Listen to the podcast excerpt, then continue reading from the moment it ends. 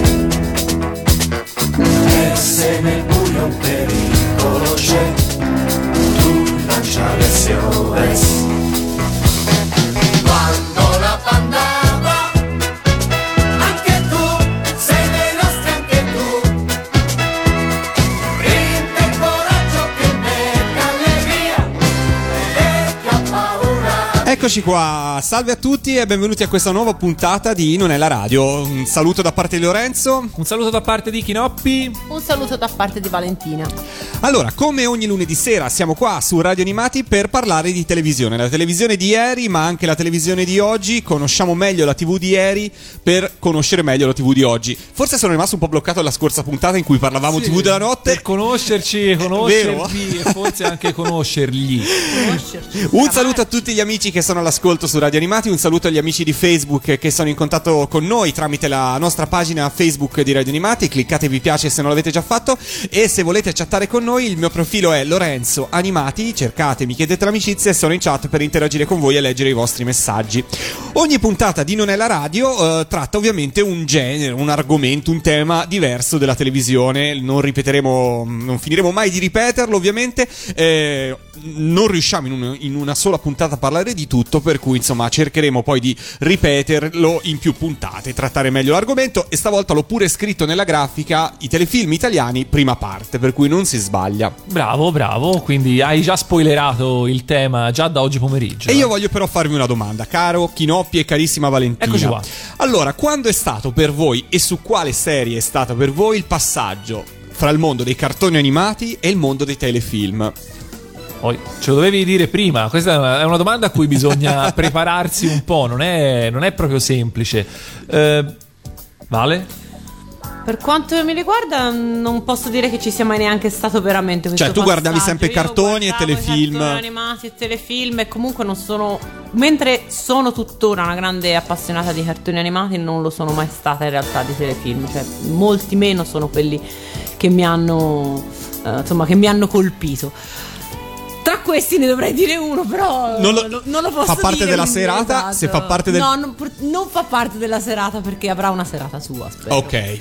Sì, sono quelle serie che alla Vale è lì che, che, che freme ancora no, quella puntata lì. Premere proprio no, però Ma non hanno fatto un telefilm di Gundam, quindi non eh, capisco. purtroppo no. È per insomma, quello che non fremo. Siamo, siamo ancora in tempo. A eh. proposito, hai saputo della statua? Sì, certo, l'ho saputa, ma io Vabbè. io ormai ho Hai dato, ok, Io vabbè. ormai mi sono messa in pari, quindi Ok, ok. No, se la- eh, anzi tor- se la volete smontare e la volete portare qui. A casa tua, eh, giustamente. Ok. a Lucca Comics. Ma torniamo sull'argomento, torniamo sull'argomento telefilm. Hai pensato al titolo? Ce l'hai? Eh, No, in realtà io mi viene in mente che io sono sempre stato molto catodico dipendente e quindi guardavo tutto quanto. Per cui il, il telefilm è sempre stato dentro di me. Eh, Forse quelli che ho iniziato a seguire di più in prima persona, quindi appunto seguendo per bene da una puntata all'altra e poi parlandone con gli amichetti a scuola, è eh, uno di cui andremo a parlare proprio tra non molto. Quindi dai, me lo tengo per un attimo e te lo dico dopo. Va bene, d'accordo, lo, lo- lo sentiremo dopo. Il mio eh, credo sia stato l'uomo da 6 milioni di dollari. Wonder Woman, l'uomo da 6 milioni di dollari, quelli là. Però diciamo lo seguivo spot e poi erano i telefilm di quando eri a casa malato. Perché in genere Italia Vero. 1 li faceva in un orario in cui tu generalmente eri a scuola. Per cui li vedevi sempre soltanto quando dovevi restare per cause di forza maggiore a, ca- a casa. Altrimenti, insomma, il, te- il primo telefilm visto sicuramente è stato.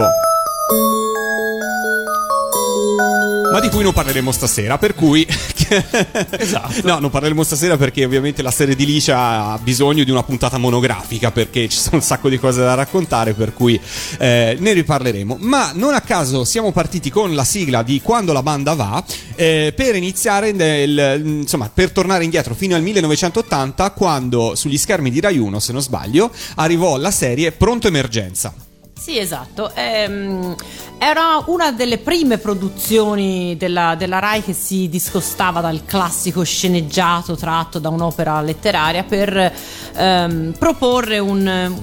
Possiamo tranquillamente chiamarlo già telefilm, rivolto a un pubblico abbastanza giovane, diciamo, eh, che metteva, mh, faceva vedere al pubblico eh, st- storie in cui erano protagonisti le, le forze, le forze armate, quindi la marina, ehm, l'esercito.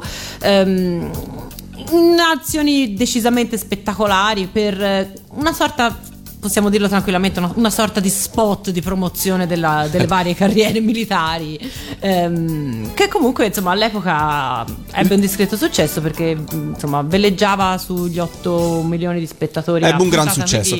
E fra l'altro si può dire che proprio all'inizio degli anni 80 si iniziò a utilizzare il termine telefilm, eh, che insomma fino a quel momento era soprattutto il termine, insomma, fino a quel momento era soprattutto il termine sceneggiato, quello che andava per la maggiore, giusto Vale? Sì, esatto. E, mh, da una parte sicuramente le- le- le- la TV italiana cercava eh, di rispondere ai grandi successi delle, delle produzioni, soprattutto americane, che importavano e che in quel momento avevano veramente un, un- un grosso impatto sul pubblico. E dall'altra parte anche cercavano nuovi, nuovi sbocchi, forse anche nuovi, forse anche un nuovo tipo di, di pubblico. È anche un linguaggio televisivo diverso Esatto. perché lo sceneggiato insomma si consumava nel giro di poche puntate, una decina al massimo, grosso modo, insomma non, erano, non era una serialità molto lunga, il telefilm poteva andare avanti per tante stagioni, per cui insomma era eh, diverso anche la struttura proprio del, del programma stesso. Sì, poi appunto nel caso di Pronta Emergenza era una, era una produzione originale, quindi non si basava su un, un- un libro o comunque su un qualcosa di già, eh, di già conosciuto come invece il, il canonico sceneggiato, il canonico sceneggiato della, della Rai. Da prima serata, Da diciamo. prima serata. In che modo poi Pronta Emergenza ha anticipato i vari eh, carabinieri, eh, marescialli, insomma tutte quelle, eh, La Squadra, insomma tutte queste, queste produzioni che poi si sono, si sono affermate parecchi anni dopo. Oh, giustamente negli Stati Uniti hanno l'FBI e noi ci abbiamo i carabinieri e quindi sa, oh, eh, è certo. Però in pronto emergenza i carabinieri, se non ricordo male, non c'erano perché all'epoca non, non- non credo fossero un corpo separato e quindi non. Ne non sei c'era. sicura? Eh, sicura, sicura no. Sono, la- mi ricordo la Marina perché forse mi ricordo bene le puntate ambientate. Lo chiediamo a Pellegrino, magari giochiamo, giochiamo il jolly l'aiuto da casa. No, secondo me già c'erano ed erano un corpo a parte. Magari per qualche motivo non c'era la possibilità Eh, di portarli in fiction. non c'erano Chissà. nel- nel- nel- Però non c'erano in quel telefilm. Eh. Ok, va bene, va bene, va bene. Ehm, Chinoppi? Sì, no, niente, quindi appunto si parte negli anni Ottanta, poi è chiaro che eh, questa- questo cambiamento dallo sceneggiato in senso classico al telefilm in senso più moderno non è che è eh, avvenuto da un momento all'altro. Certo è che le produzioni che arrivavano dagli Stati Uniti hanno dato una bella botta alla televisione italiana perché davvero non si poteva... eh, non si poteva eh, così cercare di fare la guerra alle team e a appunto l'uomo da, da 6 milioni di dollari con eh, gli sceneggiati eh, vecchio stampo. E quindi insomma eh, Pronto Emergenza è stato un po' una prima, un primo tentativo, anche se magari eh, dettato anche forse più da, da- da motivi ehm, di, di- di spottone veramente appunto per, per le forze armate, però insomma si fa di necessità virtù e la serie ebbe appunto un grande successo. A partire da lunedì 3 marzo del 1980 su Rai 1 e ringrazio Matteo che ci ha comunicato eh, questa data e lo ringrazio già per tutta la puntata per il contributo che ci dà. Ne approfitto, saluto anche gli altri. In questo momento saluto Alessandro, saluto Simone, eh, saluto Alberto, eh, Alessandro di nuovo, Antonietta, Stefania, eh, Enrico, eh, Renato, Andrea, Andrea di nuovo, Daniele, Massimo, insomma tutti gli amici che sono sintonizzati, che sono collegati su www.radioanimati.it. Da eh, Pronto Emergenza eh, a quale altra serie passiamo? Siamo sempre all'inizio degli anni 80. C'è una serie che piace molto a Valentina. La sigla, soprattutto, piace molto a Valentina. Eh, era una serie, anche qui, uh, lo definirei un, non proprio uno sceneggiato perché era un soggetto originale, però eh, era il 1983, Tre. se non sbaglio, e andarono in onda per sei episodi le avventure di Benedetta e Company. Che appunto, Valentina, dai, dici quanto amavi questa serie. Ma io la amavo al punto che me- non me neanche me la ricordo, quindi per dire...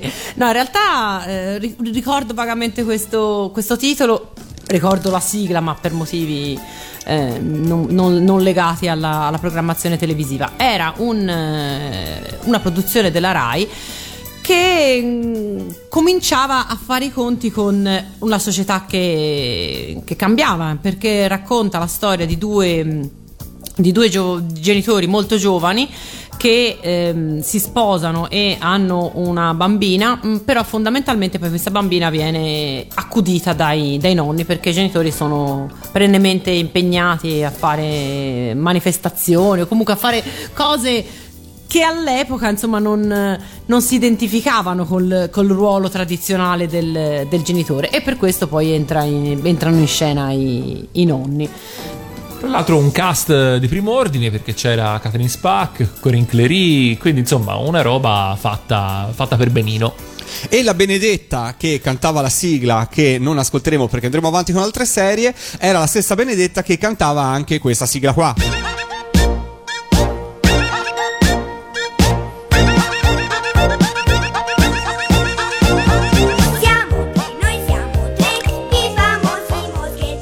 Ok. Da, un successo all'altro. Da un successo all'altro, oppure quest'altra sigla qua.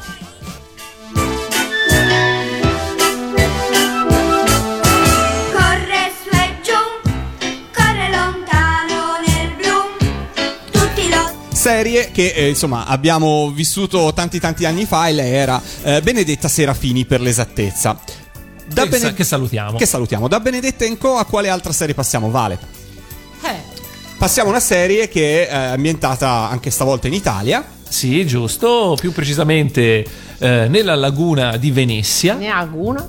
Eh sì, Esatto. sì, sì, esatto. Gondoletta.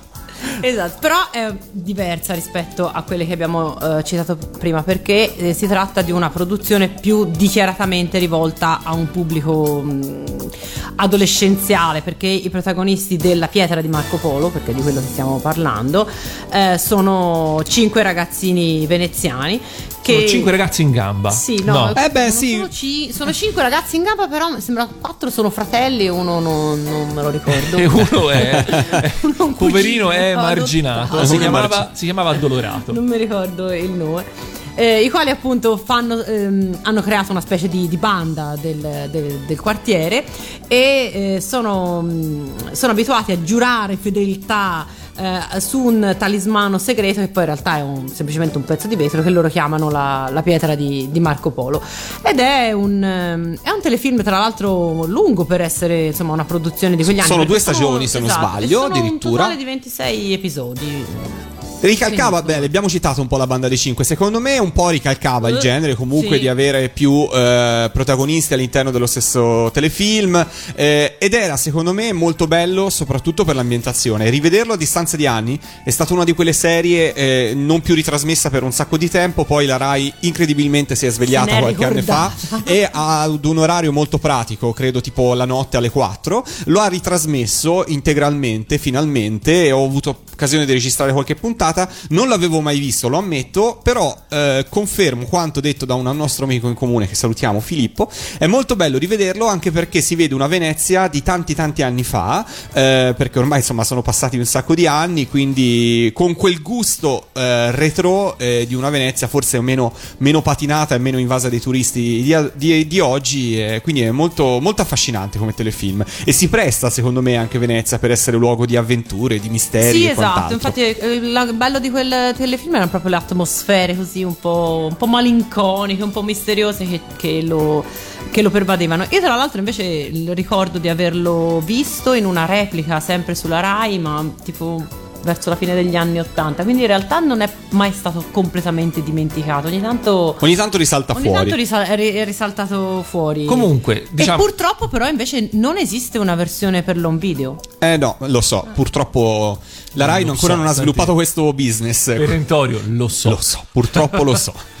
No, eh, la caratteristica principale della pietra di Marco Polo è che appunto tutti gli bambini eh, attori eh, non erano esatto, non erano esattamente degli attori. E quindi eh, leggendo un po' i commenti in rete dice ah no eh, questo eh, creava tutta un'atmosfera molto spontanea durante le puntate il che significa che probabilmente era un mezzo disastro di recitazione. Però insomma se quello era l'effetto voluto allora ben venga. Eh, e devo dire che questa chiamiamola eh, improvvisazione se vogliamo io me la- l'ho trovata anche nella sigla perché io ricordo la prima volta che ho sentito la sigla della pietra di Marco Polo su radio animate e non conoscevo assolutamente sono rimasto un po' tipo cosa diavolo è questa Stanno dicendo. ma non c'era un bambino con un po' più di accento veneziano perché questo, questo ce l'ha proprio appena appena no? e quindi insomma eh, era sicuramente insomma se eh, voi che l'avete visto eh, anche così il, il- il- il feeling delle puntate della recitazione era più o meno quello della sigla allora posso capire che effettivamente ci si trova di fronte a un prodotto abbastanza unico Eh, decisamente sì. Il 12 maggio del 1982 alle 18.05 su Rai 2 iniziava La pietra di Marco Polo.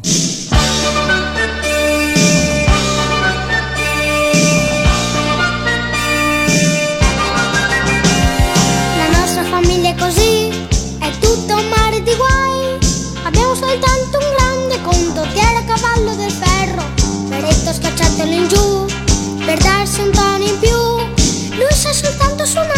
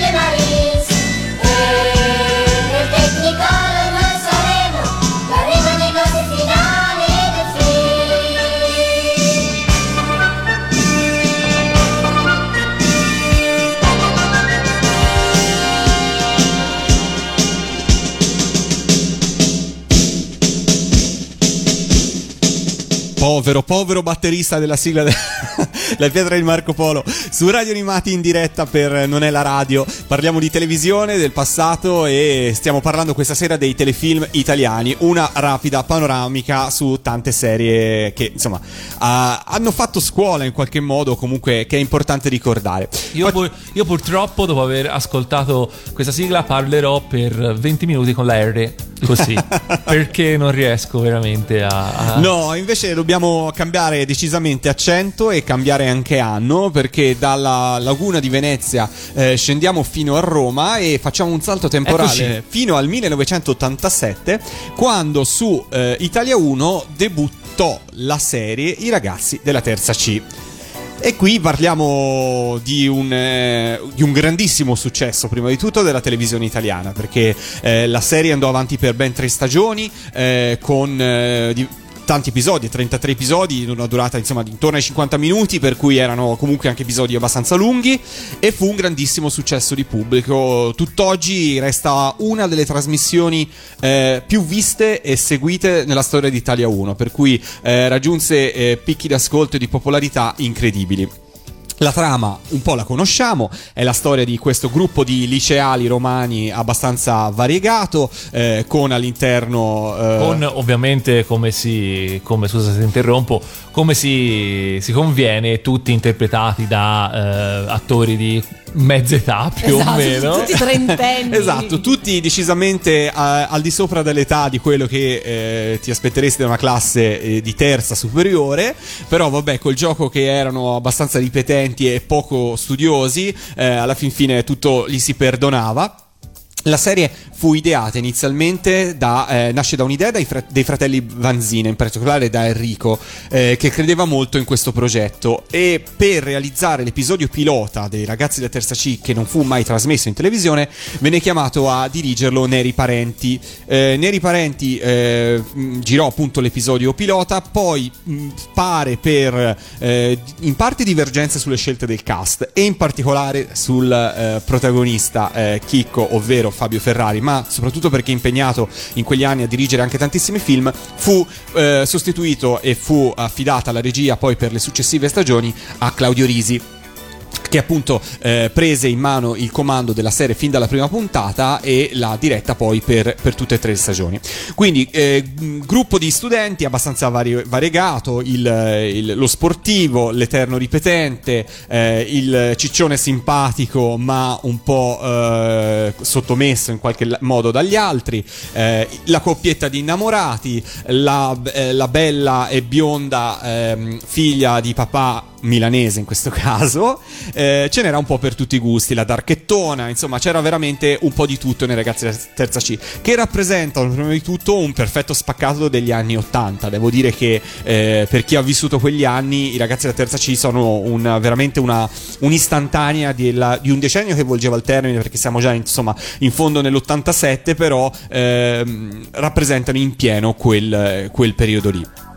Che Beh, cosa... Io una cosa mm, mi verrebbe subito a dirtela è che lo sai che non è la prima volta che avevo già letto a qualche parte che Fabio Ferrari, ovvero l'attore che interpretava eh, Chicco, Chicco Lazzaretti, eh, che ha avuto anche pro- altri problemi altrove sul set. Forse deve essere stato lui che non era. Non so se si è mai sentito questa cosa. Eh, no, eh, no, lui dopo i ragazzi della terza C e dopo un'altra serie di cui parleremo dopo si è dedicato per tanto tempo al teatro. Ha avuto alcuni problemi personali di cui ha avuto modo di parlare, ma non mi sembra il caso di ricordare per, per di ricordarlo per quei problemi. Li ha risolti fortunatamente. E quindi, beh, probabilmente, insomma, era sicuramente abbastanza turbolento, un po' come era il personaggio che poi in, in parte interpretava. Però diciamo che questa serie rappresentò soprattutto un. eh, prima di tutto secondo me rappresenta una tappa importante per quanto riguarda Italia 1, che aveva già iniziato nel 1986 in fondo a investire nei telefilm. L'abbiamo citato in apertura di puntata,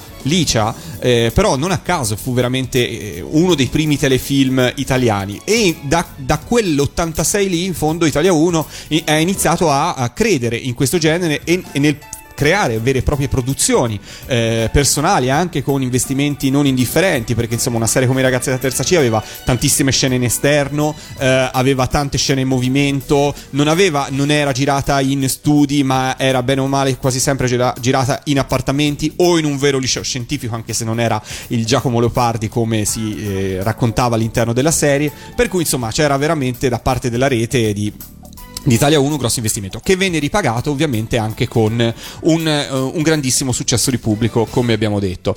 Eh, tante le sigle che i ragazzi della terza C hanno avuto facciamo una piccola pausa musicale proprio per ascoltarne una e poi dopo andiamo avanti a raccontare un po' di cose sui ragazzi della terza C. Eh, la prima stagione la prima sigla aveva una sigla iniziale strumentale in stile cantata un pezzo Italo disco, lo potremmo definire così, eh, che ehm, apriva la serie. A chiusura c'era una fantastica sigla firmata da Augusto Martelli. Allora partiamo proprio da questa sigla qui per ricordare i ragazzi della terza C. Lui con gli occhi blu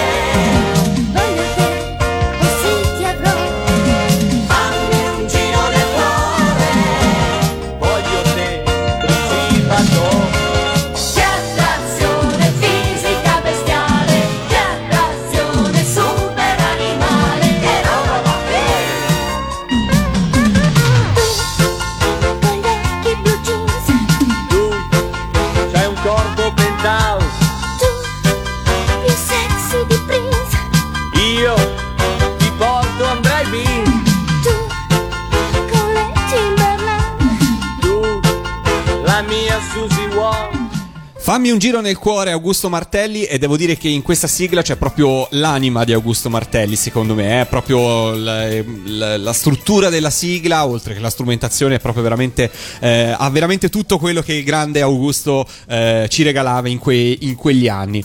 Parliamo dei ragazzi della terza C, domanda, voi lo avete visto? Lo guardavate? Era una serie che... Oh sì. Tu sì, tu Valentina? Mm, no, ma in realtà io l'ho visto sempre molto molto poco. Perché? Perché? Parlaci Vale. Per vari Parlaci, Attenzione, parlaci, attenzione. parlaci, perché io sento che sta arrivando. È il momento Allora, è il momento- triste della è il Vale. momento- E abbiamo la base da questa puntata. Senti un po'. Raccontaci perché non guardavi i ragazzi della Io terza non C guardavo Vale? i ragazzi della terza C per due motivi fondamentali. Sì. Motivo numero uno, eh, mi mandavano a letto perché era- veniva trasmesso in quella che all'epoca era la prima serata Sì. e non... eh, Ma era l'87, Vale. uguale. Eri grande. Eh, lo so, ma fino a che non sono andata alle medie i miei genitori si sono imposti con queste regole medievali, per cui... E tu eh, eri triste, eh, Vale. Io ero triste. No, ero- allora, diciamo la verità, per i ragazzi della terza C no, non lo ero perché non, Non faceva parte de- No, non, non mi hanno mai entusiasmato, non, non mi hanno mai preso. Io... Ma perché non La lo potevi... l'uva. Ma perché, non lo... ma perché non lo potevi guardare? No, in realtà mh, qualche volta ti dirò l'ho anche visto, eh, per, per dire, per dire la verità, ma Di nascosto. non ho- mm, magari il giorno dopo era vacanza. E ti lo hanno so. punito dopo? No, eh, no, per- forse perché adesso lo stanno scoprendo adesso perché lo scoprono adesso dalla radio. Ma... Ciao genitori della Vale. Ciao. va bene, va bene. Non l'hai mai visto. Vabbè, Qualche vabbè. volta, qualche puntata, l'ho, qualche puntata l'ho vista, ma. Torniamo va seri, torniamo seri. tanto, Però mi piace. seri di così. Più Però mi piace, a questo piangendo. momento.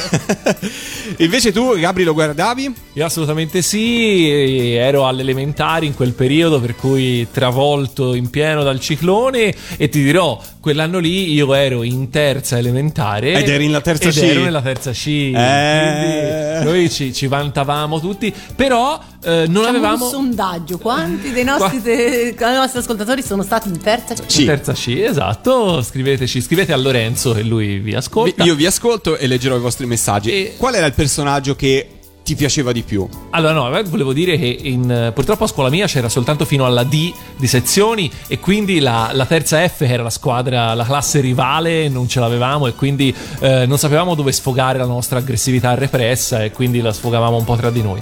Eh, invece il mio personaggio preferito non lo so, credo che alla fine un po' tutti si volesse essere, perché poi no, giocavi ad essere, no? Certo, non era una beh, questione certo, del personaggio chiaro. Preferito. Eh, si volesse essere o Chicco o Massimo perché insomma si capiva che erano loro due i maschi alfa, anche se all'epoca magari da, da piccoli non, non capivamo bene il perché. Eh, e ehm, però forse alla fine il personaggio preferito, quello che eh, mi faceva ridere più di tutti all'epoca era Bruno, Bruno Sacchi, che comunque insomma faceva tenerezza, ovviamente. Devo dire che invece col senno di poi eh, la serie e forse anche il personaggio che è rimasto di più nell'immaginario collettivo è quello del eh, commendator Zampetti. Guido Nicheli, il grandissimo Guido Nicheli, eh, che eh, fra l'altro eh, ho letto in alcune interviste spesso improvvisava il testo perché non studiava, per cui si arri- ar- arrivava a improvvisare e alcune scene venivano fatte veramente andando dietro al suo improvvisare le battute. Per cui era anche molto spontaneo ed era veramente così anche fuori dal set, proprio il milanese classico, eh, perfetto e Sharon era altrettanto perfetta. Abbiamo detto prima per la serie La, La pietra di Marco Polo il fatto che i bambini non fossero attori professionisti. Va detta secondo me un po' la stessa cosa anche per i ragazzi della terza C, a fianco di attori di teatro e anche affermati, insomma, eh, c'erano anche attori, diciamo così, in erba, fra cui Sharon, insomma. Sì, effettivamente Sharon un po' spiccava per, eh, per- per mancanza di espressività. Però devo però dire, tornava, insomma, cioè era perfetto fine. per il ruolo che doveva, doveva avere, per cui era, era- era perfetta insomma in quel ruolo lì. Per quanto riguarda la serie dei ragazzi della terza C, c'è da dire che è stata replicata di notte più volte anche negli ultimi anni, eh, però purtroppo eh, nelle versioni mh, trasmesse negli ultimi, negli ultimi anni sono state tagliate tantissime scene che contenevano una infinità di pubblicità all'interno del telefilm. Devo dire che mai credo fino a quel momento una serie televisiva italiana aveva avuto quello che oggi defini- viene definito product placement, ovvero si eh, fa vedere, si mostra volontariamente un prodotto al fine di pubblicizzarlo. Nei ragazzi della terza C c'erano degli sponsor, diciamoli così, un po' in background, il distributore IP, Totip, eh, la, la Opel, ma altri invece che venivano eh, più volte citati. Eh, nelle prime stagioni la faceva da padrone l'Algida, poi arrivò il Riders, quello che oggi chiamiamo Twix, gli orologi hip hop, che erano, li hanno ritirati fuori qualche anno fa, degli orologi senza quadrante e con il cinturino di gomma intercambiabile. Eh, L'Opel Cadet l'abbiamo, sì, l'abbiamo vero, ricordo. te li ricordi, l'hai avuti, vero? Io ce l'avevo. e i jeans Levis, insomma, c'erano veramente tanti spot. Eh, fortunatamente la serie incredibilmente è uscita in DVD in Italia. Tutte e tre le stagioni sono uscite in DVD in versione integrale, però per chi non avesse mai visto i ragazzi da terza C e per chi li avesse rivisti in televisione, vi faccio sentire un piccolo estratto di che cosa voleva dire product placement all'interno dei ragazzi da terza C. Sentite un po' quanta pubblicità c'era. Adriani, lei farebbe presidente Mister Algida. E non sarebbe mica sbagliato. Cuore di panna for president. Ma vi rendete conto che miglioramenti porterebbe alla qualità della vita? Il sole, una vita all'aria aperta, allegria. E la gente, invece di pensare alla guerra, mangia un gelato. Sembra una favola. O forse lo è. Anch'io sono in deficit. Non sono riuscita a vendere neanche un vestito. Ho cercato di vendere abiti da sposa, ma nothing. Sbagliato tutto. Avrei dovuto proporre alla gente di sposarsi in jeans, in levis elasticizzato, che mi sembra il massimo per una cerimonia che è il massimo. Cosa c'è? Cosa hai capito? Vorrei un rider. Ah, Però bella sta macchina, ma questa mica è tua, di chi è? E te che te frega? Però a me mi piace. Te credo, sempre Opel, eh? Allora ragazzi, qui o si fa il giornale o si muore. Quindi a testimoniare l'impegno preso, brindiamo tutti con il cuore di panna. A chi con sto cuore di panna? Oh, siamo o non siamo giovani d'oggi? E allora forza, in alto i cornetti! E vai con la canzoncina, un cuore di panna! E un cuore di panna per loro, insomma, ecco, ce n'era un po' per tutti i gusti nei ragazzi della terza C. E... Sai, sai cosa mi fa pensare questo, Lorenzo? Che è tanto tempo che non mi mangio un ottimo Ferrero Rocher. Oh, guarda caso, qui c'è un Ferrero Rocher. Sentite come la sua cartina si toglie e adesso io gli do un mo'. È buonissimo. eh, mm. Bene, continua tu adesso, Gabri. Allora, Dopo i ragazzi della terza G. No, no, no, finiamo due cose sui ragazzi a terza C, perché la serie eh, si conclude con la terza stagione eh, in cui i ragazzi passano finalmente all'università e già secondo me nella terza stagione un po' le cose iniziano a scricchiolare, perché eh, oggettivamente l'ambiente scolastico eh, delle superiori permetteva una serie di ehm, espedienti, di trovate che nell'ambiente universitario non erano più verosimili, per cui la serie inizia a perdere un po' di smalto e purtroppo eh, la terza serie è anche l'ultima. Per quanto Bruno Sacchi, proprio all'ultimo episodio, all'ultimo minuto l'ultimo episodio della terza stagione, guardando in camera, dice: Probabilmente, ragazzi, ci ritroveremo il prossimo anno, lasciando una porta aperta. In realtà, andando un po' a studiare e indagare, pare che una quarta stagione dei ragazzi della terza C fosse stata anche ipotizzata. Addirittura. In rete eh, c'è chi racconta che eh, mh, potesse, eh, il titolo poteva essere eh, Terza C Disco Club, quindi probabilmente spostando ulteriormente l'ambientazione, chissà in quale altro modo, però poi il progetto eh, non più, non si è più, non, non si è fatto, per cui la, la serie è terminata con la terza stagione. Eh, dicevi Gabri? No, io invece mh, cercando un pochino in rete, non soltanto insomma in questi giorni, ma in generale, perché comunque ehm, sono molto legato effettivamente ai ragazzi da terza C e quindi mi capita ogni tanto di curiosare in rete, ehm, avevo trovato un po' di, di- di filmati, mh, cose che probabilmente sono dei contenuti extra eh, dei, dei cofanetti DVD. In cui, eh, scusate se biascico un po', Ma c'ho hai ancora il tuo Ferrero. Ho un cioccolatino, no, ehm, e, praticamente eh, si trova come in realtà eh, gli attori dicono che eh, Bruno Sacchi, quindi per. eh, Si parlava, si parlava di attori scarsi, però diamo anche a Cesare perché è di Cesare. Bruno in realtà eh, fuori dal, dal recitato, quindi nella sua vita normale, era veramente, è sempre stato veramente il, veramente lui il chicco della compagnia, cioè era lui quello sempre più pronto a scherzare, quello sempre con la battuta pronta, quello più sveglio, diciamo. E quindi tanto di cappello alle capacità recitative di Fabrizio Bracconeri che metteva invece invece in scena eh, un perfetto tontolone assolutamente credibile, aiutato sicuramente dalla sua fisicità, però tanto tanto di cappello per davvero perché insomma Bruno Sacchi era assolutamente credibile, molto più di altri suoi compagni di classe. E io voglio ricordare anche i genitori di Bruno Sacchi, ovvero Ennio Antonelli nella prima e nella seconda stagione e la, soprattutto la Nicolina Papetti che era la mamma di, di Bruno Sacchi, per cui eh, ricordo in un episodio... Mi ricordo un episodio in cui lei va con Bruno, non mi ricordo dove, telefona al marito a casa la sera e il marito gli chiede: Ma che sei vicino a una segheria? No, sono vicino a Brunetto mio che dorme proprio bene. E questo me lo ricordo. Me lo ricordo. Comunque, insomma, diciamo che ehm, anche qui si parla veramente di, di situation comedy nel vero senso della parola, perché eh, se non sbaglio non c'è assolutamente nessuna evoluzione nei personaggi dall'inizio alla fine. I rapporti tra i personaggi non cambiano veramente mai. Daniele e Rossella sono fidanzati nella prima puntata e rimangono fidanzati nell'ultima. Elia Settisini continuano a essere le secchione prese in giro. Insomma, mh, situation comedy con le regole assolutamente rispettate. Sì, fra l'altro anche con pochi innesti del cast, nel senso cambia qualche personaggio, ma mai i Secondario. protagonisti.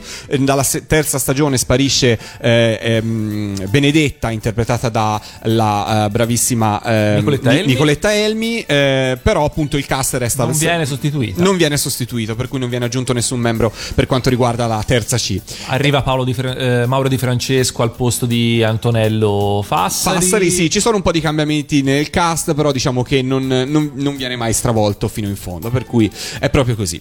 E allora, per chiudere l'argomento ragazzi da terza C, ovviamente torniamo a parlare del grande Augusto Martelli e forse ad ascoltare quella che è la sigla più rappresentativa e che più ricordiamo fra tutte quelle che hanno caratterizzato questa serie televisiva, per cui la sigla, il titolo, anzi il, il, ehm, il ritornello eh, citava un famoso spot pubblicitario dell'epoca, tanto, Appunto, no? tanto per non farsi Per mancare niente. per cui il San Pellegrino Bitters e più fa sì e la stessa cosa lo era studiare in jeans.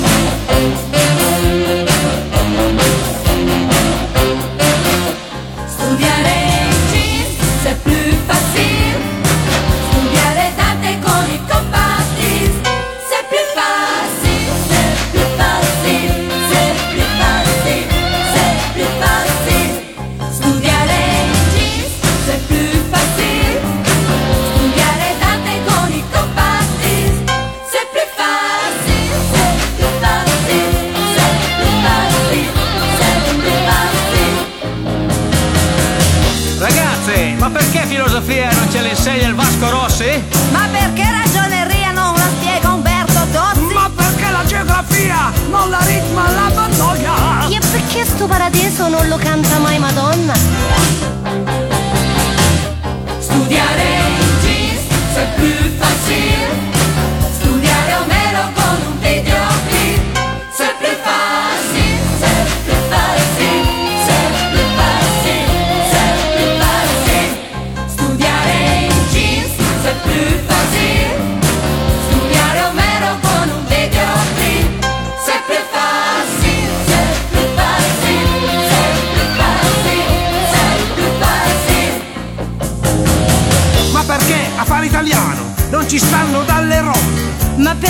Come bidello non ci sta Simon Le Bombe? Ma perché non c'è Bruce Springsteen a insegnarci un po' di box? Cioè, ma perché a fare ginnastica non c'è sta Samantha Fox? Studiare in jeans c'est plus facile.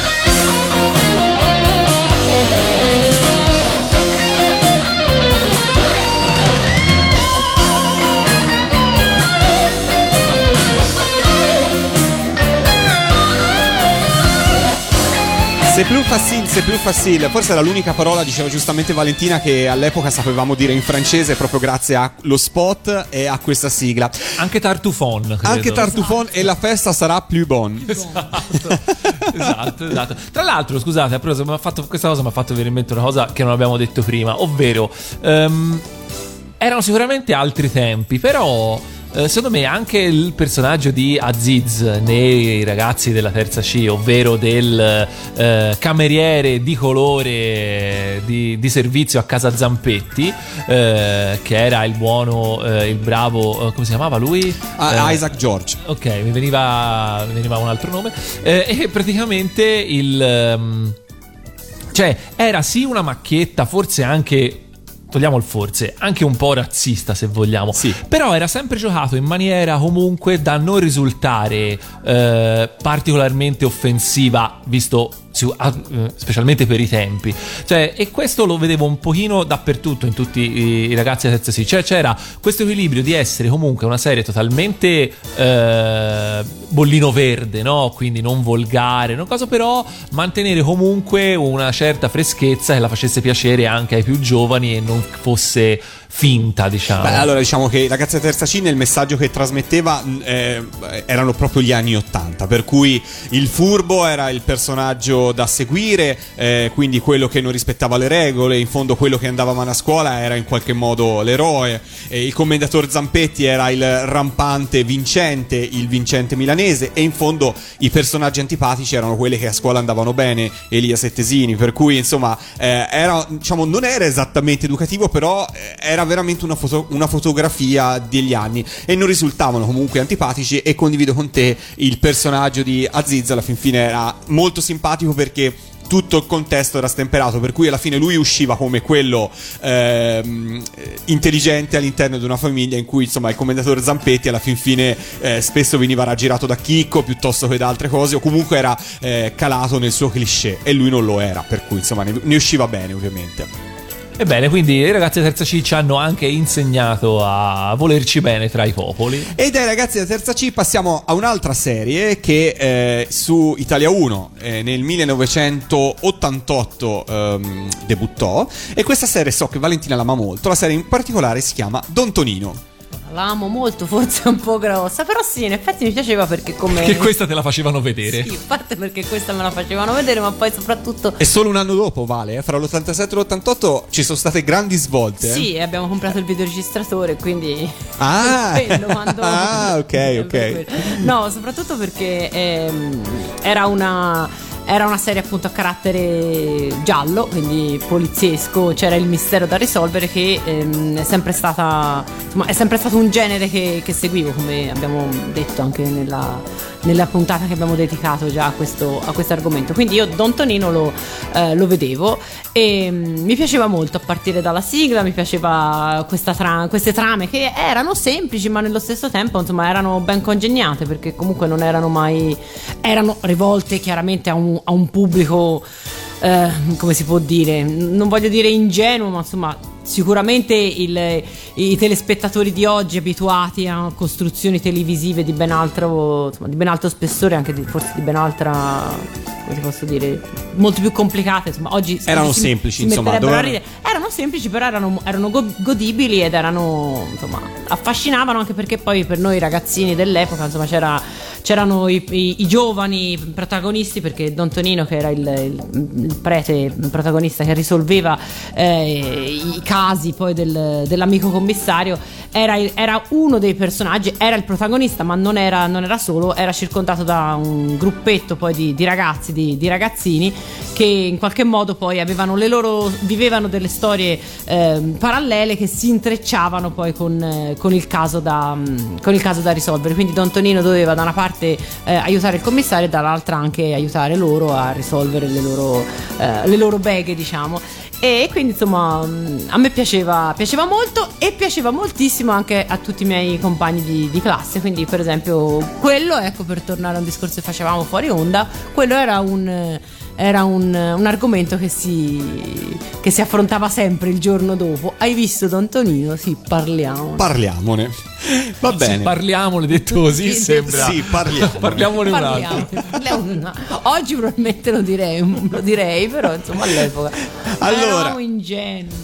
Di Don Tonino abbiamo parlato con uno dei protagonisti, anzi con il protagonista della Scoop, serie, scoop. ovvero Manuel De Peppe, che insieme a Vanessa Gravina appunto fu il... Quanto mi piaceva Vanessa Gravina, lo posso dire?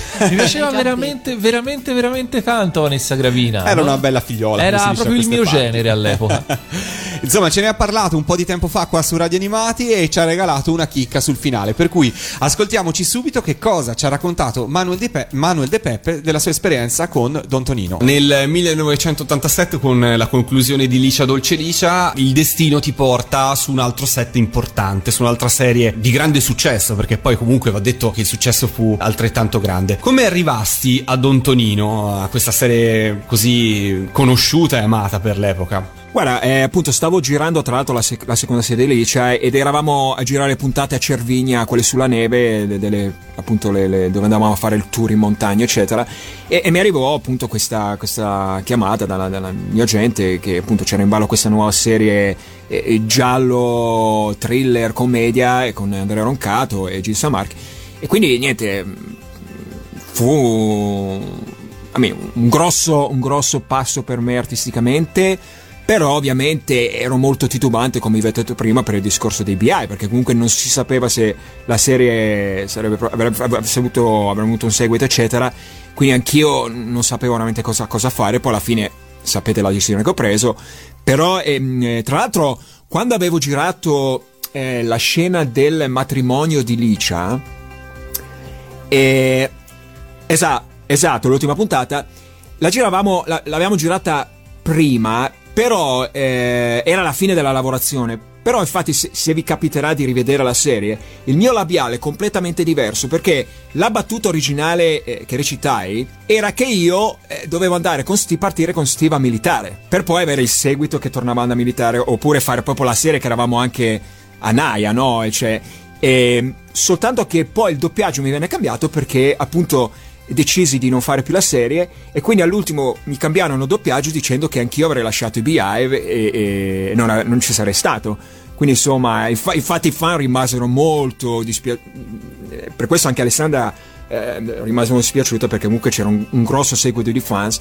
Però poi comunque hanno trovato gli altri tre BI molto simpatici, anche Vincenzo Rinaldi che interpretava mio cugino eh, nella fiction e quindi comunque la serie è proseguita sempre con successo. Però voglio dire, sai, quando la gente si affeziona a un personaggio è anche rischioso a volte quando si cambiano certi, certi personaggi in una no, serie. è però... vero, è vero, è un, è un rischio comunque. Esatto, esatto. E del set di Don Tonino che cosa ricordi? Come fu lavorare con eh, altri attori, appunto con eh, Andrea Roncato e con Gigi Sammarchi? Che, che clima c'era? Che differenze c'erano anche rispetto al set di Licia? Ma era ovviamente diverso, nel senso che comunque se Andrea è un grandissimo professionista è stata una grossa scuola per me perché lui venendo da- dal cabaret comunque sì c'erano i copioni ma lui improvvisava tantissimo quindi quando lavoravamo siccome avevamo tantissime scene anche drammatiche due eccetera a volte lui improvvisava quindi io dovevo comunque riagganciarmi a ciò che improvvisava per poi tornare sul binario del copione perché comunque quindi è stata una grossa scuola poi eh, anche con Marco Milano comunque Mandi Mandi che tutti conoscono con lui recitare stare seri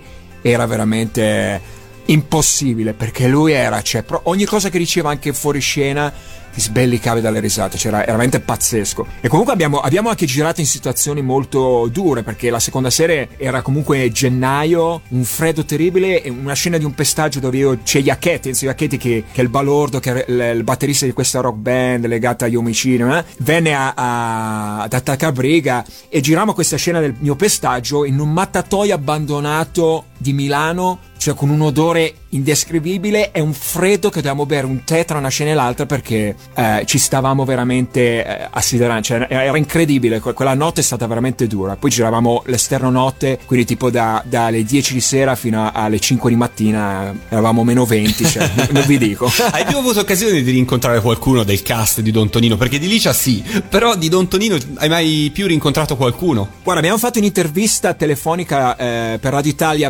Belgio, io e Andrea Roncato un quattro anni fa, però Andrea non lo vedo dai tempi dell'89. Gigi l'ho rivisto nel 2011 eh, quando ero in Italia per la riunione dei BI che eh, andai a questa partita della Nazionale Artisti TV con Pasquale e, e lui fa parte della nazionale. Abbiamo fatto anche una foto che ho su Facebook, ci siamo rivisti anche con lui dopo tempo. Però anche Vanessa non la vedo, Vanessa Gravina dai tempi. Eh, Paolo Lizzo ho visto che faceva Angelo, che è autore, anche è stato autore di Scherzi a parte, lui è ormai autore televisivo che era venuto qua a New York, ho visto Lara Motta che è venuta qua a New York a trovarmi. Eh, molti però no, non li vedo dai tempi, infatti mi, mi piacerebbe comunque fare anche una riunione di Don Tonino, si sa mai.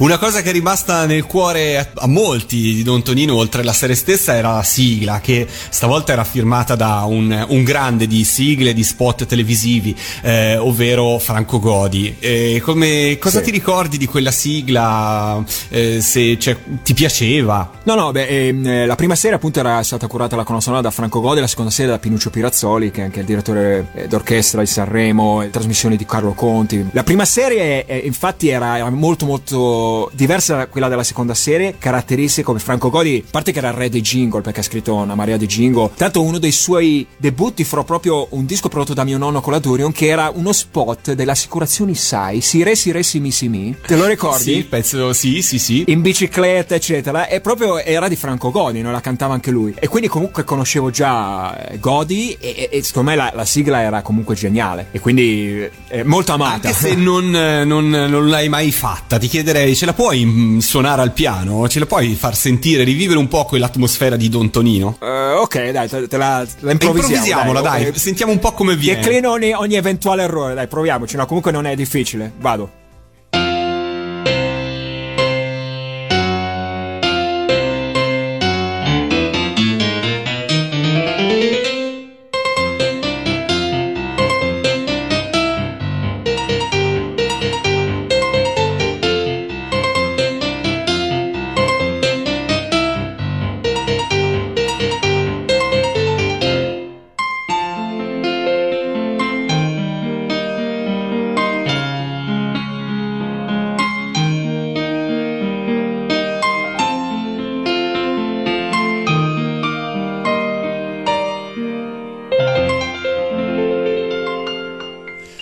E torniamo a Non è la radio, un bellissimo omaggio di Mano De Peppe che salutiamo e ringraziamo alla fantastica sigla firmata da Franco Godi per Don Tonino.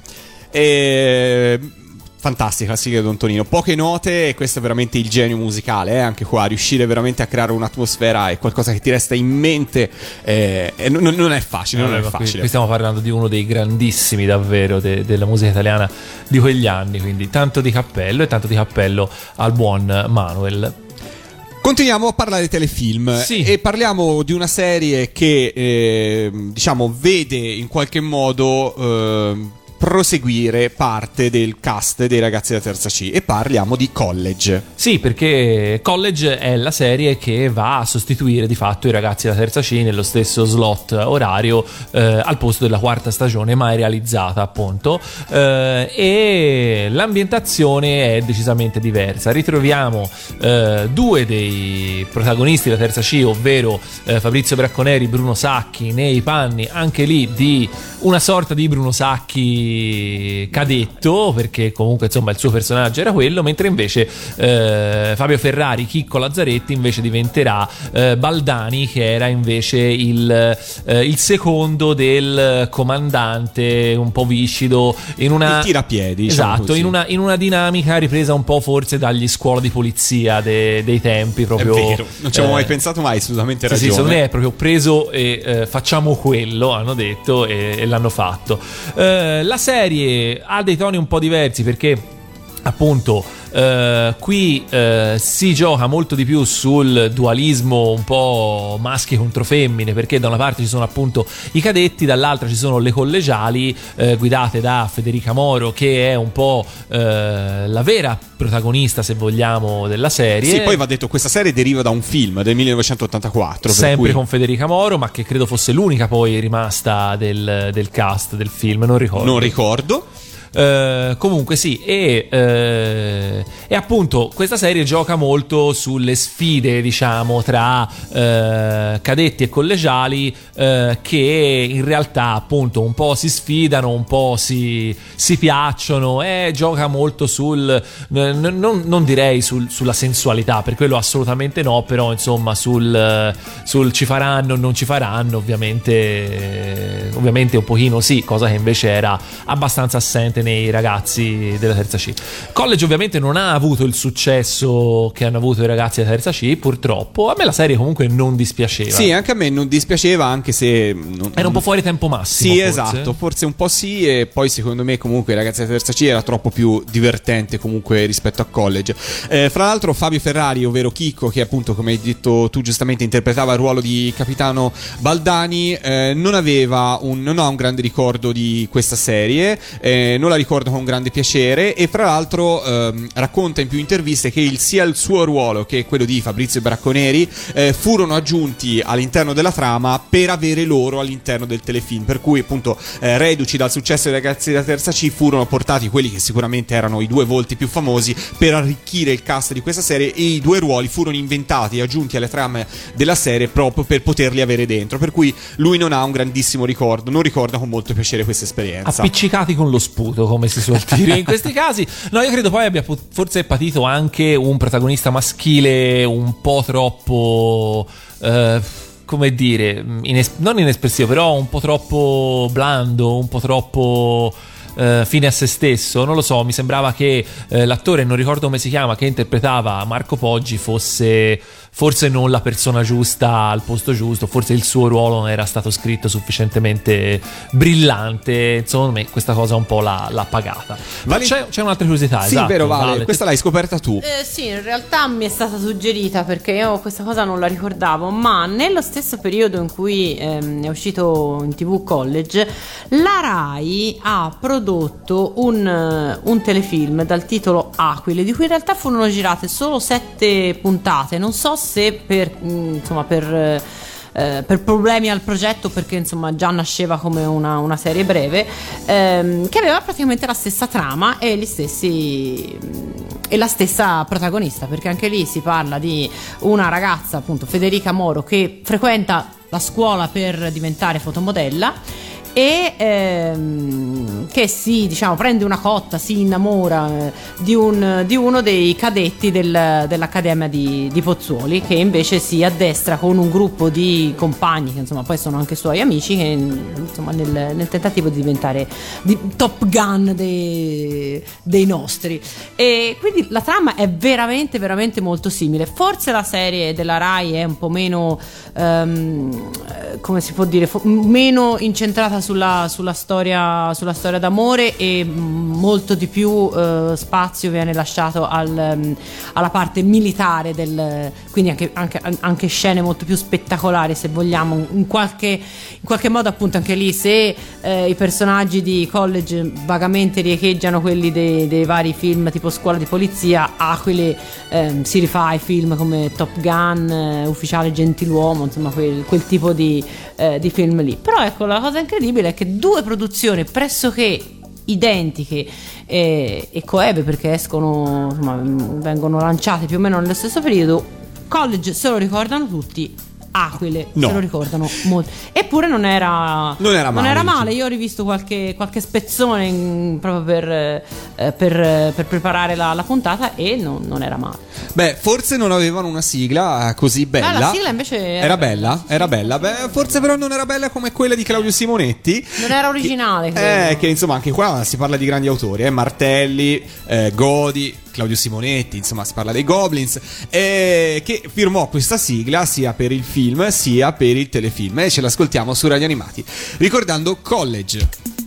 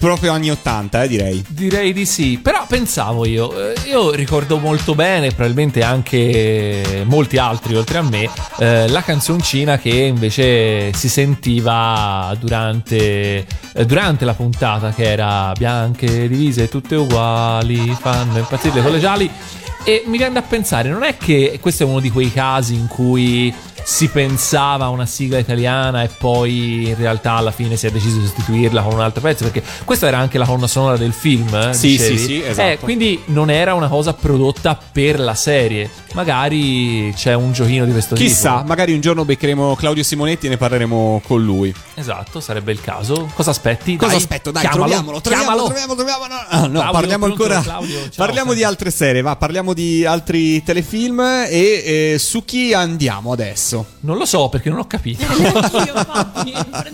Vabbè, te, ve lo dico io, ve lo dico io, ve lo Grazie. dico io. Va bene, va bene. Adesso parliamo di un telefilm eh, che eh, è sempre arrivato su Italia 1, ehm, in- più o meno in quegli anni lì. Siamo sempre sulla fine, siamo per- sempre sulla fine degli Scusa. anni 80. Scusa Lorenzo, quasi tutti i telefilm alla fine di cui abbiamo parlato stasera è roba di Italia 1, quindi confermiamo quello che dicevi all'inizio, ovvero che Italia 1 è quella che forse in quegli anni ci ha creduto di più. Eh, ci ha creduto tanto e ha investito tanto. Io eh, torno a ripeterlo: crisi della televisione, sì, indubbiamente. Ne abbiamo parlato settimana scorsa anche con eh, Paolo Piccioli, che parlava appunto del fatto che oggi esistono tanti canali, per cui lo share televisivo medio di ogni canale si è abbassato. Però c'erano anche investimenti diversi e forse questo portava anche successo. Ci- c'era più voglia di sperimentare. Per cui, insomma, dall'86 ai primi anni 90, perlomeno, Italia 1 ha veramente investito tanto di telefilm e stasera ne stiamo appunto tessendo le lodi. Dunque, parliamo di un telefilm un po' più particolare, perché eh, il film di cui parliamo adesso inti- il telefilm di cui parliamo adesso si intitola Chiara e gli altri. È una serie che è andata in onda su Italia 1 per due stagioni e aveva diverse particolarità. Allora, la prima era il cast perché i protagonisti eh, della serie eh, erano eh, due grandi attori soprattutto di cinema e di teatro soprattutto teatro eh, la, la bravissima Ottavia Piccolo e forse anche più di cinema Alessandro Haber.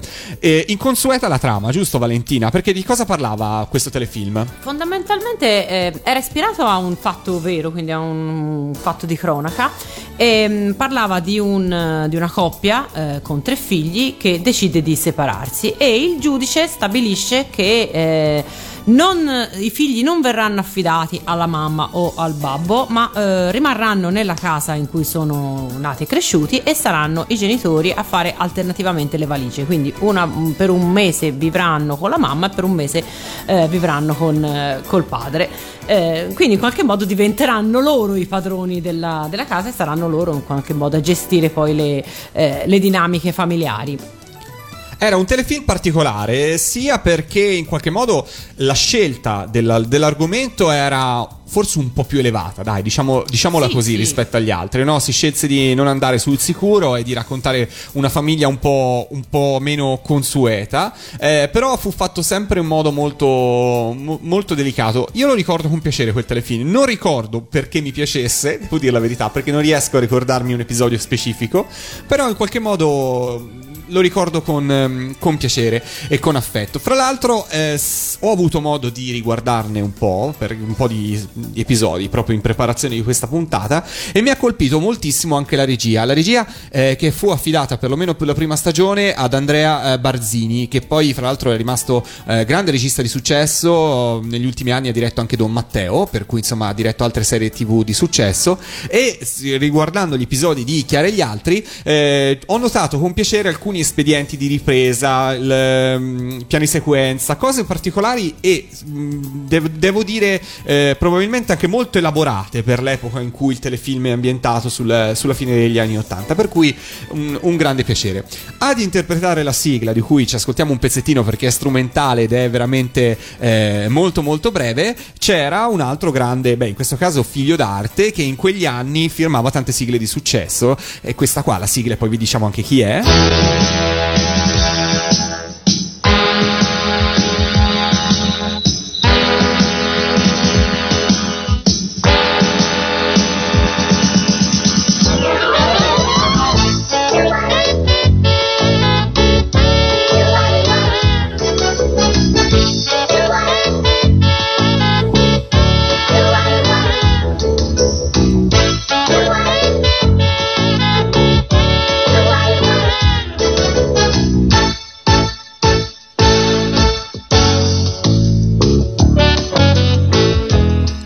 La sigla non vi ricorda niente? Vi ricorda qualcosa questa sigla? Non vi ricorda proprio niente?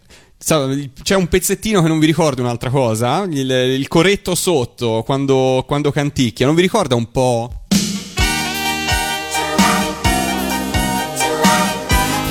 Sarà che è lo stesso autore? eh? Massimiliano Pani. Per cui, insomma, beh, il periodo era quello, per cui, insomma, più o meno ci sta che le due sigle siano state in qualche modo influenzate, sia Siamo fatti così, sia Chiara e gli altri, ovviamente. Eh, la serie ehm, ebbe due stagioni, per cui dopo la prima si arrivò alla seconda, il cast variò leggermente, furono inseriti altri personaggi eh, e poi niente, dopo la seconda stagione tutto, tutto terminò. Ma che ne dite di parlare di un'altra famiglia, forse un po' opposta a quella di Chiara e gli altri? ovvero? Una famiglia di milanesi, si passa, da, si passa decisamente in un ambiente familiare diverso, in cui tutto è un pochino più così li- lindo, perfetto, tutto, tutto al posto giusto. Insomma, la famiglia, la famiglia modello eh, che insomma veniva annunciata da questa sigla qua invece.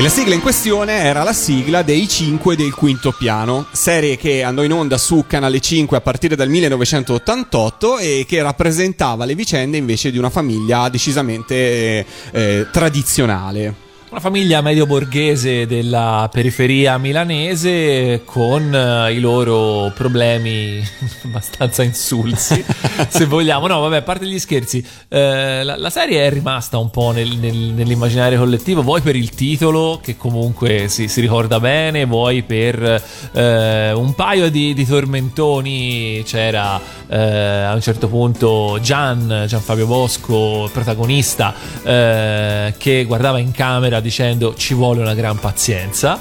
E Esatto. il coso. E poi c'era il figlio Gianfilippo, che già solo per il nome, che ogni tanto si lanciava in monologhi sul suo stesso nome, era più o meno la sua, eh, la sua attività preferita, il suo passatempo preferito, cui si lamentava con non si sa chi del fatto che i suoi genitori hanno, hanno deciso di chiamarlo Gianfilippo ed era talmente ribelle, talmente punk, talmente eh, fuori dalle righe che quando qualcosa andava male eh, usava ripetere parole molto forti tipo sfortunello, sfortunellone. Ricorda, mi ricorda un nostro amico in comune. Esatto. Non farò nomi. esatto. No, e la serie andò avanti però per la bellezza di 95 episodi, quindi insomma tutto sommato un po' di successo lo deve aver avuto e veramente io eh, la ricordo bene. A me C'era un altro tormentone che ricordo dei 5 del quinto piano che era il fratello più piccolo Sì. quando insomma canzonava un po' il fratello più grande lo chiamava Gianfilippo Ippo. Esatto, perché giustamente eh, i- ippopò, ippopopopò. Eh, no, mm, io ricordo che mi piaceva anche perché, boh, sarà stato il periodo, non so, non so sinceramente perché mi piacesse. Fatto sta Aspetta, stavo per far partire la sigla del momento triste. No, non è niente di triste. Eh, però, veramente, rivisto anche oggi, faccio fatica a capire come la gente riuscisse ad arrivare sveglia al telegiornale. Perché i ritmi erano veramente Molto- soporiferi. era molto soporifero e poi devo dire che a differenza dei telefilm d'Italia 1 che abbiamo citato fino ad oggi, fino a questi anni qua, l'ambientazione era veramente scarsa, cioè veramente la scenografia, tutto quanto era veramente low budget e secondo me lo era già all'epoca, insomma risaltava già all'epoca questo, eh, questo insomma, n- non grandissimo investimento in scenografia e quant'altro. Il cast degli attori invece non era male secondo me. Sì, anche se in realtà poi l'unico, l'unico che davvero insomma eh, spicca sugli altri è Gian, ma più che altro per cose pregresse, non tanto per quello che poi ha fatto dopo, perché gli altri, insomma, eh, a parte la madre, non ricordo il nome dell'attrice che è stata rivista in altri telefilm, in realtà eh, i, i ragazzini, la sorella e il fratello più piccolo sono letteralmente spariti dalle scene, mentre anche il buon Gianfilippo Luca Sandri È ancora un grande fa- doppiatore, fa un- esatto, è un doppiatore, però insomma non, difficilmente lo abbiamo rivisto. Tea- in tv sicuramente no, teatro e doppiaggio, insomma. Esatto. Eh, però sì, rimane un pezzo di televisione diversa dalle serie di cui abbiamo parlato fino adesso, perché eh, giustamente appunto Canale 5 magari aveva, aveva un target diverso, c'erano i target magari più differenziati all'epoca rispetto ad adesso. Se devo dire eh, una serie che forse come taglio registico mi ricorda di più eh, 5 del quinto piano, mi viene in mente Casavianello. Sì, certo. Di cui però oggi non parleremo perché abbiamo in serbo Abbiamo in, grandi ser- sorprese. abbiamo in serbo grandi sorprese per voi, insomma sì, eh, ne parleremo ovviamente in, un- in uno spazio diverso, come abbiamo detto più, più- più volte. Tra l'altro, secondo facendo un, incrociando un po' di dati, sembrerebbe, stando a Wikipedia, che i 5 del quinto piano fosse registrato nello stesso studio di Posa dove c'era Ok, il prezzo è giusto e la ruota della fortuna poi in seguito. Quindi questa cosa non mi è riuscito di verificarla del tutto, però sarebbe interessante. Potrebbe essere, insomma, studi incrociati. Già nella scorsa puntata vi abbiamo raccontato di come il set del Mambo e della sala prove dei Beehive fosse anche lo stesso set di, ehm, di- Colpo Grosso. di Colpo Grosso. Fra l'altro, nella stessa intervista di Manuel De Peppe che abbiamo fatto sentire stasera, che abbiamo trasmesso l'anno scorso durante il periodo natalizio, Manuel raccontava di come i ragazzi Abbordavano- abbordavano le ragazze cincine durante le pause fra una un ciak e l'altro. Per cui, insomma, eh, studi incrociati. Però è molto probabile perché, appunto, la casa di produzione dei 5 del quinto piano era la Bravo Film. E se non sbaglio, per alcune stagioni, che il prezzo giusto fu eh, appunto eh, proprio ospitato dagli studi di questa casa di produzione. Per cui, pot- probabilissimo quello, quello che stai dicendo. Sarebbe veramente un mondo quello degli studi televisivi da, da raccontare. Da approfondire. Sì, Ehm, andiamo avanti con altre serie e direi di passare eh, una volta tanto a ehm, una serie della Rai che insomma in qualche modo per certi aspetti era un po' la controparte dei ragazzi della terza C. In questo caso i ragazzi non erano di una classe ma erano di un muretto. E io l'ammetto, questa serie io non l'ho mai vista. Nemmeno io. Io neanche, che facciamo? Perfetto, va bene. Mandiamo la sigla. Sigla! La sigla era bella. No, no, la raccontiamo, la raccontiamo lo stesso.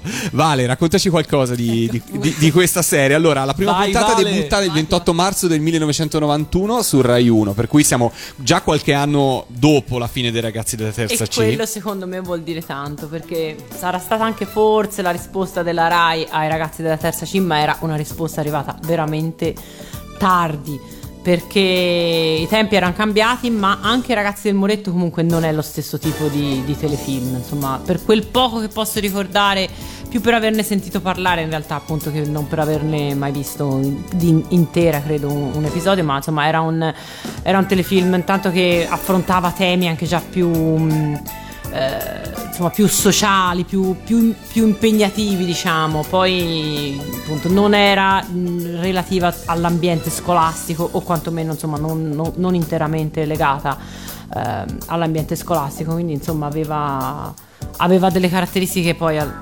diverse, ecco, altrimenti sarebbe stata veramente la, la terza C della RAI e non avrebbe avuto il successo che ha avuto perché comunque Ragazzi del Muretto è stata, è stata una produzione che ha avuto un, un- un successo insomma eh, notevole perché è andata, è andata in onda fino al 96 se non, se non vado... Eh, no, no, è- vado sì, sì, è giusto, questo Eh, dato è esatto, giusto. quindi, insomma ha avuto un bel... insomma sono tanti anni di, di- di produzione. Però erano già gli anni 90, per cui era stata messa da parte forse anche quella leggerezza e spensieratezza che gli anni 80 eh, avevano donato ai ragazzi della terza C. E qui sicuramente di contro dei- venivano trattati temi eh, un po' più insomma tosti, insomma anche un pochino più elevati rispetto al problema di- del cuore di panna o del, de- o del rider. Insomma, si parlava di razzismo, di AIDS, sfruttamento del lavoro, per cui insomma era una serie che eh, trattava il mondo dei giovani sicuramente in modo mm, diverso. E anche qui, come nei ragazzi della terza C, i giovani erano interpretati da gente fra i 30 e i 40 anni. Insomma, anche quello. C'era un po' questo. Eh, sì. Anche quello aiuta, Anche sì. quello aiuta. Largo ai giovani. No, vabbè, sai cosa? Ora parlo veramente da ignorante perché appunto eh, la serie l'ho vista poco, però eh, forse torniamo anche qui al discorso che facevamo prima, ovvero i ragazzi della terza C sono stati molto aiutati dal fatto che il tono della serie fosse chiaramente farsesco, seppur mai troppo esagerato, mai grottesco. Eh, mentre invece forse eh, il voler creare una serie con dei toni più realistici eh, è ovviamente molto molto più difficile, quindi immagino che eh, possa essere stato un problema anche questo per, eh, per la serie stessa, magari veniva fuori un po' più di plastica. Sì, sì, sì, sì, sì. Andiamo avanti con la musica, ci ascoltiamo la sigla di un'altra serie. Ci vogliamo ascoltare la sigla dei ragazzi di Muretto? Eh sì, eh. Vogliamo ascoltare la sigla dei ragazzi di Muretto? Direi di sì, anche perché insomma non è che avessero chiamato l'ultimo gruppo, non è che avessero scelto così, esatto, l'ultimo, l'ultimo che passava di lì. rispetto per gli altri, ma insomma. Questa che- su Radio Animati si chiamerebbe, eh, si chiama anzi, una premiata sigla, ovvero un brano che non nasce come sigla, ma che poi a un certo punto viene elevato, perché per noi è un pregio, ad essere anche una sigla. In questo caso niente po' po' di meno che gli U2. gli U2. Night and Day era la sigla dei ragazzi del muretto, la prima sigla dei ragazzi del muretto.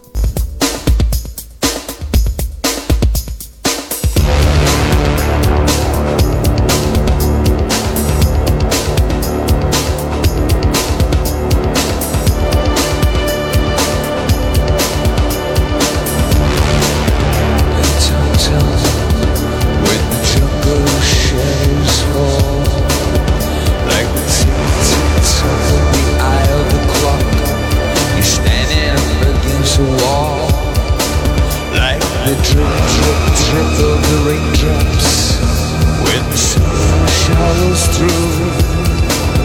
So a voice within me keeps repeating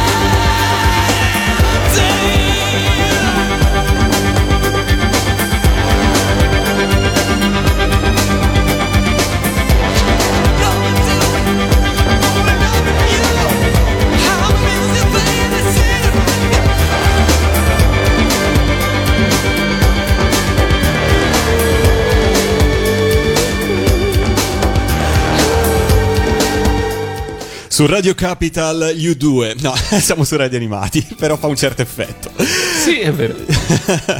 Siamo alla fine di questa puntata di Non è la radio dedicata ai telefilm italiani. Parte e eh, abbiamo parlato anche appunto dei ragazzi del muretto. Siamo addirittura d'arrivo, ma ci sono altre due serie di cui assolutamente vi vogliamo parlare. La prima ci porta eh, in un villaggio vacanze ed era niente, ovviamente il titolo insomma era a tema ed era Professione Vacanze. Il villaggio vacanze di Calo Corvino, eh, tutti più o meno lo ricordiamo perché ha vissuto la TV degli anni 80. Eh, vale, che cosa ci puoi raccontare di questa serie? Fondamentalmente appunto che era una, eh, una serie episodica in cui c'era questo ehm, Enrico, questo protagonista, che, il quale eh, era convinto di essere un Tom Bird fan, come si dice, eh, quindi un grande, un grande amatore, e cercava sempre di, ehm, quindi cercava mm, di vivere quante più storie d'amore possibile e nello stesso tempo ehm, risollevava con tutte le, le- le- avventure poi che, che viveva gli incassi del villaggio ehm, in, cui, in cui era capitato, in cui si era letteralmente ehm, installato.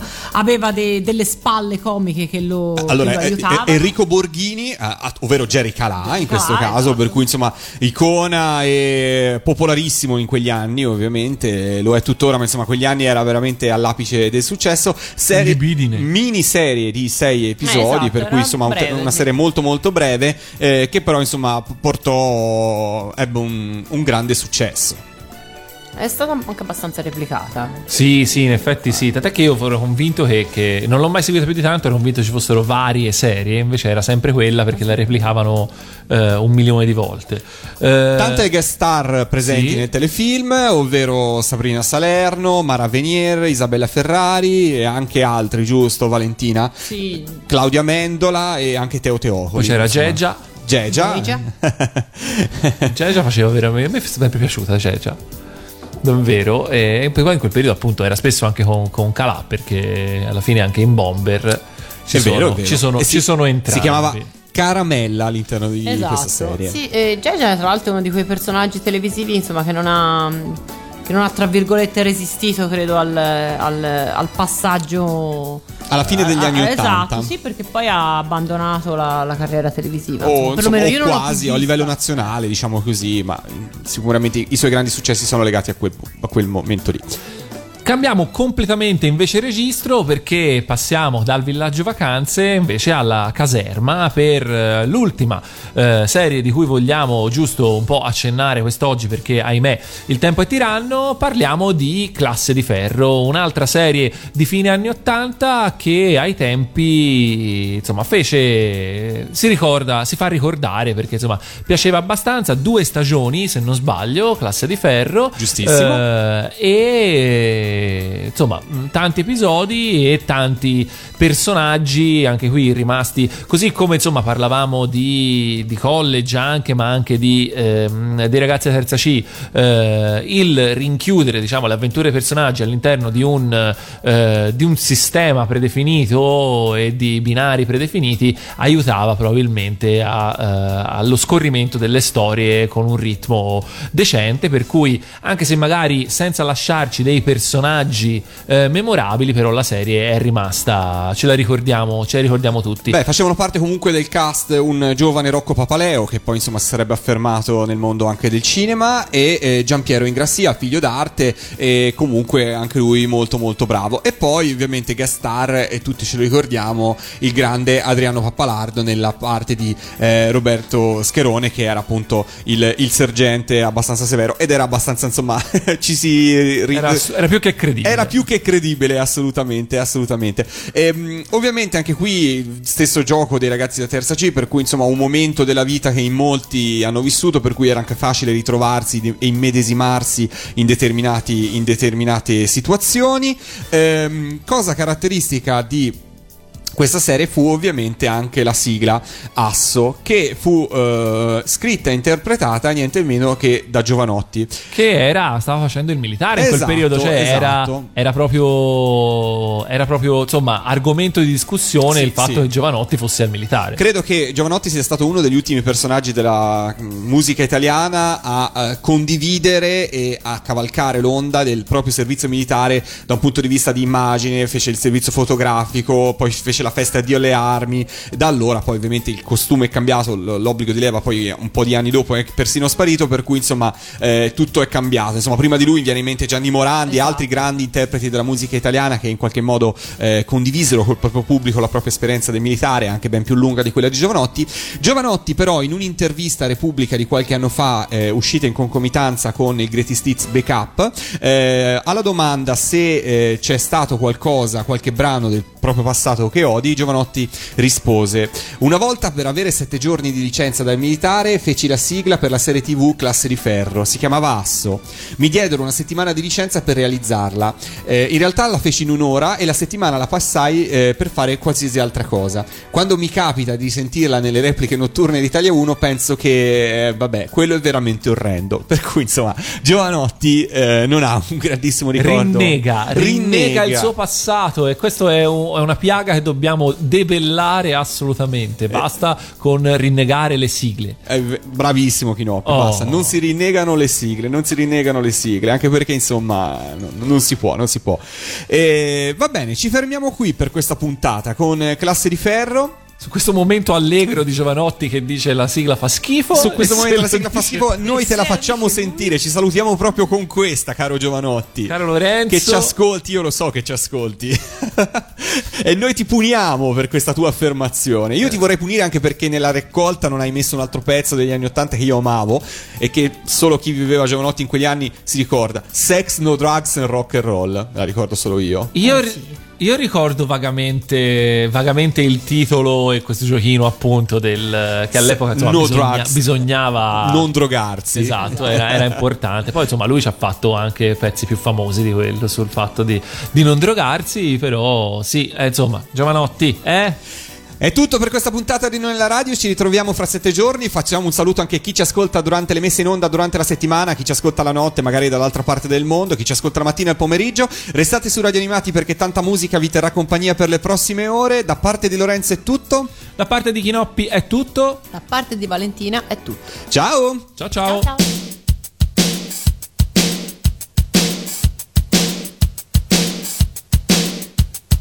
È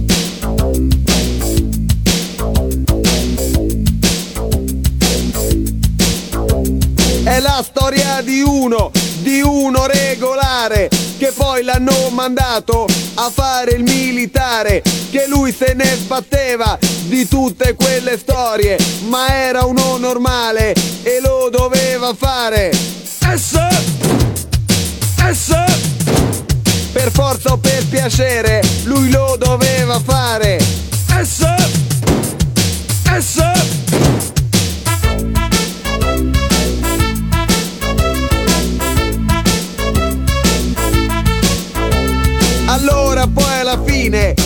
tutto come un gioco. L'unica cosa è che è che si dorme poco. Ci trovi proprio tutti, sono tutti regolari. E anche perché i ricchi non fanno i militari. S S. I ricchi e i milionari non fanno i militari. S S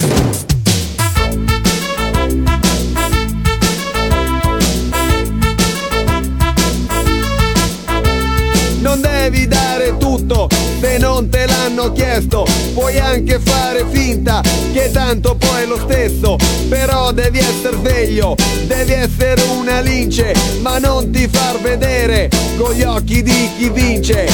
S S.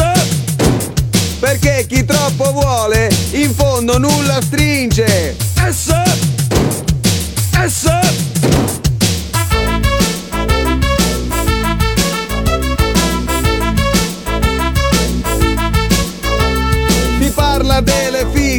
c'han tutti la ragazza, qualcuno c'ha la foto, qualcuna invece è grassa, molte sono inventate, comunque non fa niente, perché comunque sia conta quello che c'hai in mente.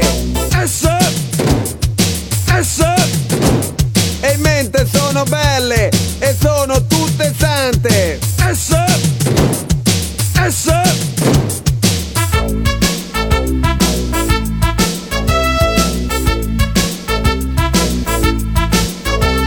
È la storia di uno, di uno regolare, che poi l'hanno mandato a fare il militare. S, S, cadenza!